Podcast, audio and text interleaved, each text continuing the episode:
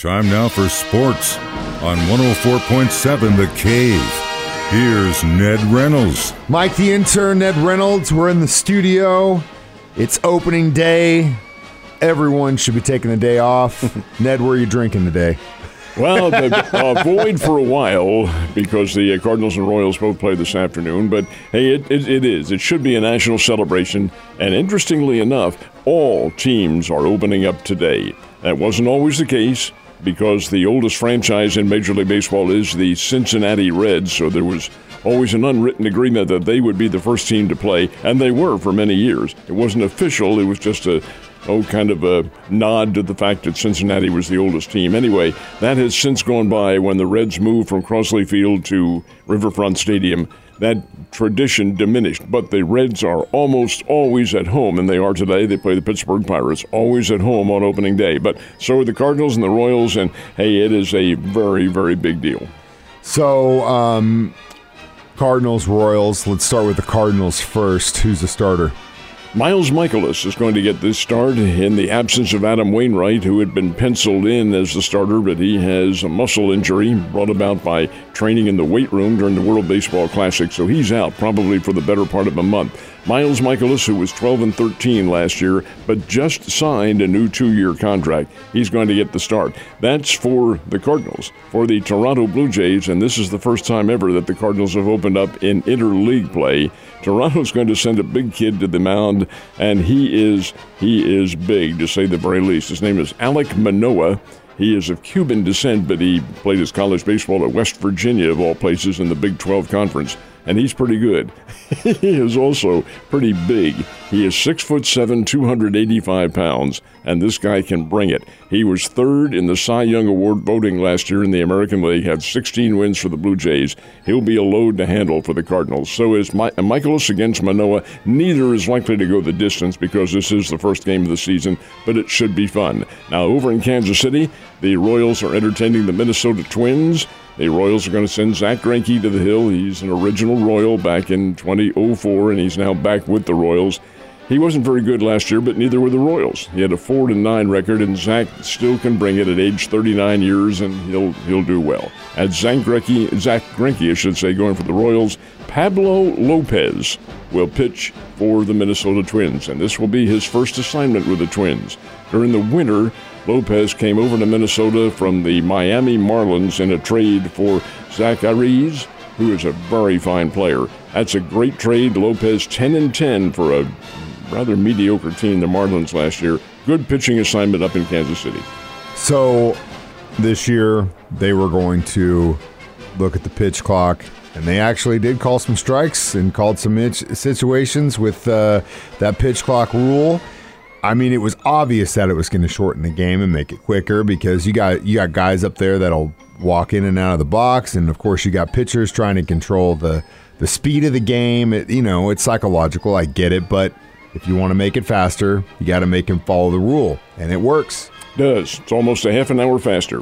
The average uh, minor average spring training game, I should say, was almost 30 minutes faster than the uh, games of last year. So the pitch clock and its effect is having a very strong relationship with baseball. It does make the pitchers work quicker, of course. It's 15 seconds if there's nobody on base, 20 seconds if somebody's on base, and the batter has eight seconds to get ready in the batter's box as opposed to fooling around with this batting glove and all this sort of foolishness that goes on. So yeah, the games will be quicker, no question about it. Yeah, the NCAA ladies championship happening tomorrow night.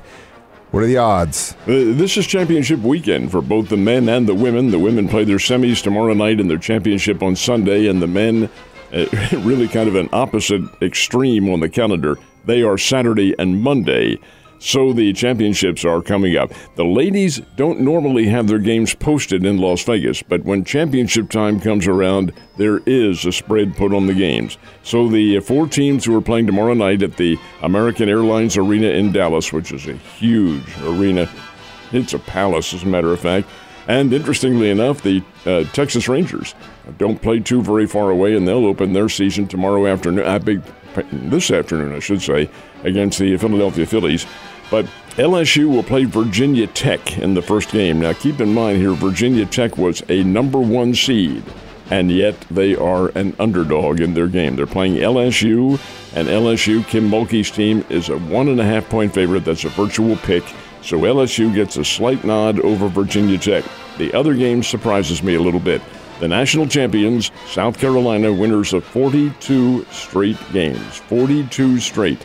They are going up against Iowa and the National Player of the Year, Caitlin Clark, who is a tremendous scorer. Had 41 points in her last outing. Iowa is an 11 and a half point underdog. South Carolina, 11 and a half points. That's a lot of points to give up to a very good high scoring team. We'll see what happens, but they are the the semifinal games tomorrow night, and the men play on Saturday. So it's a great weekend of sports in every single respect. Hell yeah! So you did mention that it is championship weekend overall. What about the uh, NIT championship tonight? That is tonight, and it's out at the Orleans Arena in Las Vegas. First time ever, ever that it has not been played at Madison Square Garden. First time ever. Is that a good thing? Fans don't seem to think so. They aren't showing up in Vegas. Here's the championship game, and this is a bit of an anomaly. Keep in mind now that the NCAA owns the NIT. Purchased it about, oh, I guess maybe 10, 12, 14 years ago from a private firm. So the NCAA seeds these teams. Somebody wasn't looking very carefully. The championship game matches North Texas against Alabama Birmingham. Wait a minute, aren't they in the same conference? Yeah, they are. They're Conference USA. Well, how many times have they played this year? Well, this will be number four. Yeah, that's not good seating at all. Somebody dude. wasn't paying attention. Yeah, that's not good. Especially with when you look at how good those teams are. I mean, it's You've just like 32 teams in this tournament. It'd be, it? it'd be like putting Houston and Alabama in the South together. You know that'd be an issue. But when the same conference is pitted Yeah. against you, now it has happened before. I remember when Kansas played Oklahoma for the national title back in 1988. But hey, it's a, it's a rarity. This time, fourth time they played. so what have they done in the other three games? Well, in the first ones, Alabama Birmingham won the first two during the regular season. Got the conference championship, they North Texas won. So game number four. who knows what might happen? They're both very equal. But four times, and it's a national championship, the crowd will be eh, 10 or 11, somewhere around there. Now, I'm being facetious, it'll be more than that, but it isn't drawing very well. It's a lot of a lot of an opportunity for some uh, chocolate chip making this weekend. Let's just say bet. that. All right. Last but not least, uh, Missouri State needs to right the ship. And Drury is playing baseball this weekend. They both have conference games. The Bears are on the road, and the Bears do need to win. They've lost seven straight games playing Illinois State up in Normal, Illinois. The Bears have to get their game back together. They know it. They don't need the media or anybody else to tell you. They know they're better than this, and I hope that they prove it this weekend. Bears and Illinois State, three games up in Normal, Illinois. Drury will play four games, and they'll play them all at the U.S. Ballpark in Ozark. And who are they playing? It's a conference opponent. Southwest Baptist University Bearcats from Bolivar coming down here to play four games against Drury. That should be very interesting indeed. Four games, have a single one tomorrow, doubleheader Saturday, single game on Sunday, all here in town in the Ozarks. Well, it's in Ozark, which is virtually in town, so we should see some very good baseball. I think Ned's telling telling us what his dance card is going to be this weekend. You have a good one. I'll see you tomorrow, sir.